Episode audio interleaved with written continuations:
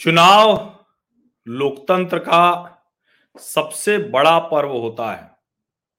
जनता के पास अधिकार होता है कि वो जिसको चाहे अपना जन प्रतिनिधि चुन ले। लेकिन क्या जिसको चाहे उसको अपना जन प्रतिनिधि चुन पाता है क्या?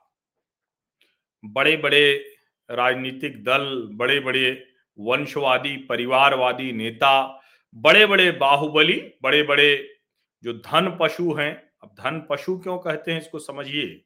धन होना बुरी बात नहीं है, लेकिन उसका कैसे आप उपयोग करते हैं, दुरुपयोग करते हैं, उससे यह धन पशु कहा जाता है। उसमें पशु को लेकर कोई न तो भाव गलत है, न धन को लेकर, लेकिन इन दोनों को मिलाकर भाव जो आता है, वो खतरनाक होता है। और ये हमने पिछले 36 घंटों में उत्तर प्रदेश के कानपुर में जिस तरह का आईटी का छापा पड़ा है और जिस तरह के चित्र आए आज सुबह से, उसको देखा, कल रात से ही आ गए थे। उसको देखने के बाद ये लग रहा है कि आखिर क्या होगा देश का नौजवान, देश में जिन लोगों को उम्मीद रहती है कि कुछ न कुछ धीरे धीरे ही सही, लेकिन सुधरेगा, ठीक होगा। अब कई लोग पूछ रहे हैं कि क्या समाजवादी इत्र लॉन्च होने के साथ इतना बिक गया? अब सोचिए कि जिस कारोबारी के यहाँ ये छापा पड़ा, उस कारोबारी के यहाँ 36 घंटे पाँच नोट गिनने वाली मशीनें लगातार लगी रहीं। और उसको देखेंगे तो सचमुच वैसे दृश्य तो फ़िल्मों में दिखते हैं। हालाँकि कभी कभी देश के भ्रष्ट बाबुओं, देश के भ्रष्ट नेताओं और उद्योगपतियों के अलावा यहाँ भी ऐसे दृश्य देखने को मिलते हैं। इतनी रकम हो गई गिनते गिनते पहले आया सौ करोड़, फिर हुआ डेढ़ सौ करोड़, और इतनी रकम जाए कैसे? तो वो जाने के लिए कंटेनर लाया गया। भारतीय जनता पार्टी ने आरोप लगाया, SP means corruption, Samajwadi party का मतलब ही करप्शन है। ये कानपुर के कारोबारी हैं बड़े गुटका कारोबारी हैं, इत्र का भी कारोबार करते हैं। पीयूष जैन इनका नाम है। और ये कहा जा रहा है कि अब तक का सबसे बड़ा ये त्रिमूर्ति फ्रेग्रेंसेज, ये इनका जो कारोबार है, जिसके ये मालिक है। और क्यों इसको समाजवादी पार्टी से जोड़ा जा रहा है? क्यों भारतीय जनता पार्टी आरोप लगा रही है? तो दरअसल ये अखिलेश यादव की फ़ोटो के साथ इन्होंने एक समाजवादी इत्र लॉन्च किया था। उसमें अखिलेश यादव खुद भी थे और इनका जो अलग अलग इनके ठिकाने हैं, मुंबई, कन्नौज, गुजरात, कानपुर, इन सब जगहों पर छापेमारी की। अभी तक जो कुल पैसे रकम आई वो डेढ़ सौ करोड़ है। हालाँकि अभी और कितना आएगा, ये नहीं कहा जा सकता। क्योंकि कन्नौज में इनका इत्र का कारोबार है। भारत में इत्र के ये बड़े कारोबारियों में हैं और जिसको कहते हैं ना कि इनका इत्र दुनिया भर में मशहूर है। पीयूष जैन के पास फैक्ट्री है, कोल्ड स्टोरेज है, पेट्रोल पंप है, बहुत सी चीज़ें इसमें उन्होंने खूब कर चोरी की है। जीएसटी के इनवॉइस में खूब चोरी की है। चालीस के आसपास कंपनियाँ हैं, दो मिडिल ईस्ट में भी हैं और चूँकि सऊदी अरब और जो कहें कि दुनिया भर में अलग अलग देश हैं, जहाँ इत्र की मांग है, वहाँ इनका है तो विदेश में भी इनका ऑफ़िस है। अखिलेश यादव ने जब समाजवादी इत्र लॉन्च किया था तो कहा था कि 2022 के चुनाव को देखते हुए यह इत्र 22 फूलों से बनाया गया है। इसकी खुशबू देश ही नहीं, विदेश तक फैलेगी। और लॉन्चिंग के समय उस वक्त एमएलसी जो थे, उन्होंने कहा, वो भी जैन साहब थे, उन्होंने कहा कि यह इत्र ऐसा है जिसके इस्तेमाल से समाजवाद की खुशबू आएगी और 2022 में नफरत खत्म कर सभी में प्रेम बढ़ाएगी। अब नफरत तो नहीं खत्म हुई, लेकिन इस देश में कितने नौजवानों के मन में भ्रष्टाचार करने की इच्छा जाग गई होगी, कितने नौजवान आज सोच रहे होंगे कि बेईमानी भी बड़ी अच्छी चीज़ है और डेढ़ सौ करोड़ बहुत बड़ी रकम होती है। अब ज़ाहिर है, जब इतने पैसे मिलते हैं तो कहा जाता है कि चुनाव के समय क्यों? फिर कहा जाता है कि भाई, इत्र भले भले लॉन्च किया, लेकिन कोई समाजवादी पार्टी से जुड़ाव थोड़ी न था। कारोबारी है इनकी तो सबके साथ फ़ोटो मिल जाएगी, मिल भी जाती है। चाहे जो कारोबारी हो, उसके किसी भी राजनीतिक दल के नेताओं के साथ संबंध होते ही हैं, समाज में जो भी लोग हैं, उनको काम करना पड़ता है। लेकिन समाजवादी इत्र तो अभी अभी लॉन्च हुआ था। इसीलिए मैंने विस्तार से बताया कि कौन है ये जो समाजवादी इत्र लॉन्च करने वाले जो पीयूष जैन है तो इसीलिए मैंने इनको बताया। और सोचिए कि शुरू में तो नोट सोचे कि ऐसे ही गिन लेंगे, लेकिन कहा जो है नोट गिन पाते? तो इसीलिए एकदम जिसको कहते हैं ना कि जो तरीका होता है, जो फ़िल्मों में दिखता है कि इतनी नोट आ गई नोट गिनने वाली मशीन। फिर नोट गिनने वाली मशीन के बाद कहा गया कि एक नहीं, पाँच लाओ, क्योंकि एक से नहीं हो पाएगा। तो इसलिए ये समझिए। और ठीक है, ये कहा जाता है कि भाई पीयूष जैन तो इतना कारोबारी हैं, इनका सपा से कोई सीधा संपर्क है नहीं। अब ठीक है कि दोनों इत्र कारोबारी जो लॉन्च हुआ, वो एक ही मोहल्ले के हैं, सपा के जो एमएलसी हैं, पुष्पराज, जैन, पंपी। लेकिन अब संबंध हो या ना हो, सवाल तो ये है कि डेढ़ सौ करोड़ रुपया क्यों था? अब जैसे ही कहते हैं कि डेढ़ सौ करोड़ रुपया क्यों था तो सवाल आता है कि क्या ये चुनाव में उपयोग होने वाला था क्या? तो जो कहा जाता है कि लोकतंत्र का सबसे बड़ा पर्व है, इस पर्व में हर कोई भाग लेगा।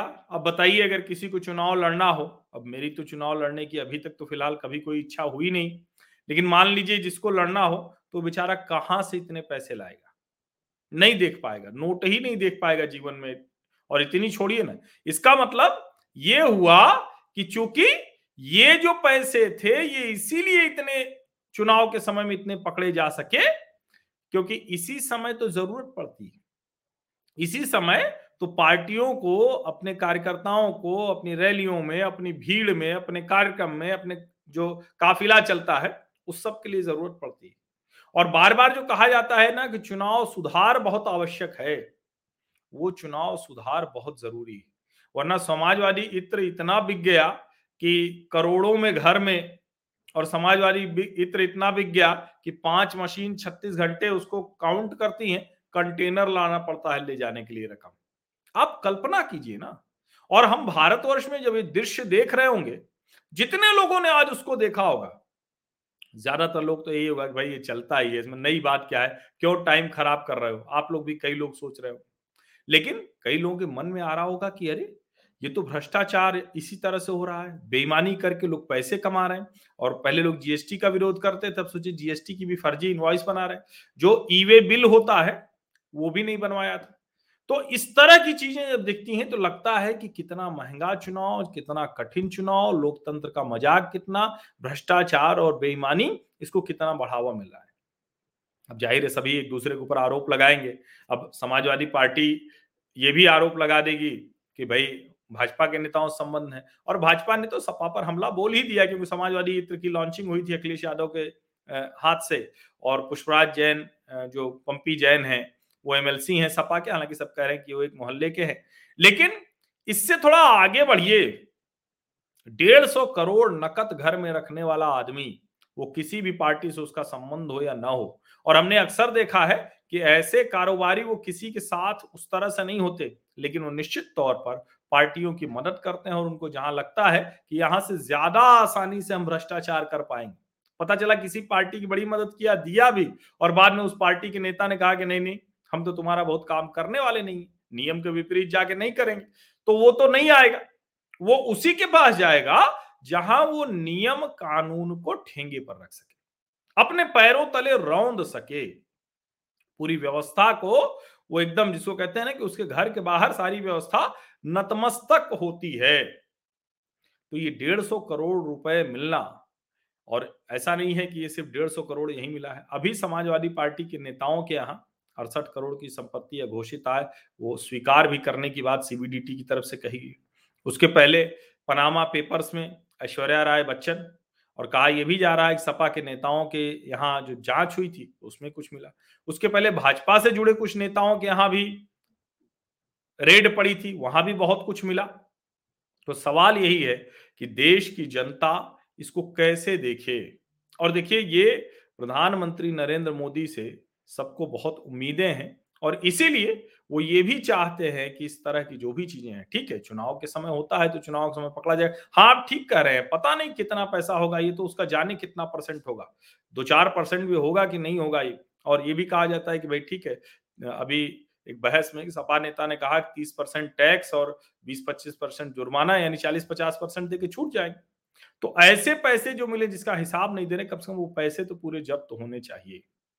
और जैसे फाइनेंशियल फ्रॉड में होता है, वैसे इसमें भी सरकार को कुछ सोचना पड़ेगा कि नए तरीके से कुछ ऐसी व्यवस्था लाना पड़ेगा, कुछ कानून लाना पड़ेगा, जो ये मज़ाक बनाते हैं। ये कोई दस, बीस, पचास हज़ार लाख, दो लाख का मसला नहीं है, किसी से गलती हो गई, कोई नौकरी वाला है, कोई कारोबार करने वाला है, कोई जिसको कहते हैं कि रेहड़ी पटरी पे कुछ लगाता है, किसी की छोटी सी दुकान है, दस, बीस लाख रुपया हो गया, लाख, दो लाख हो गया, डेढ़ सौ करोड़, कल्पना कीजिए।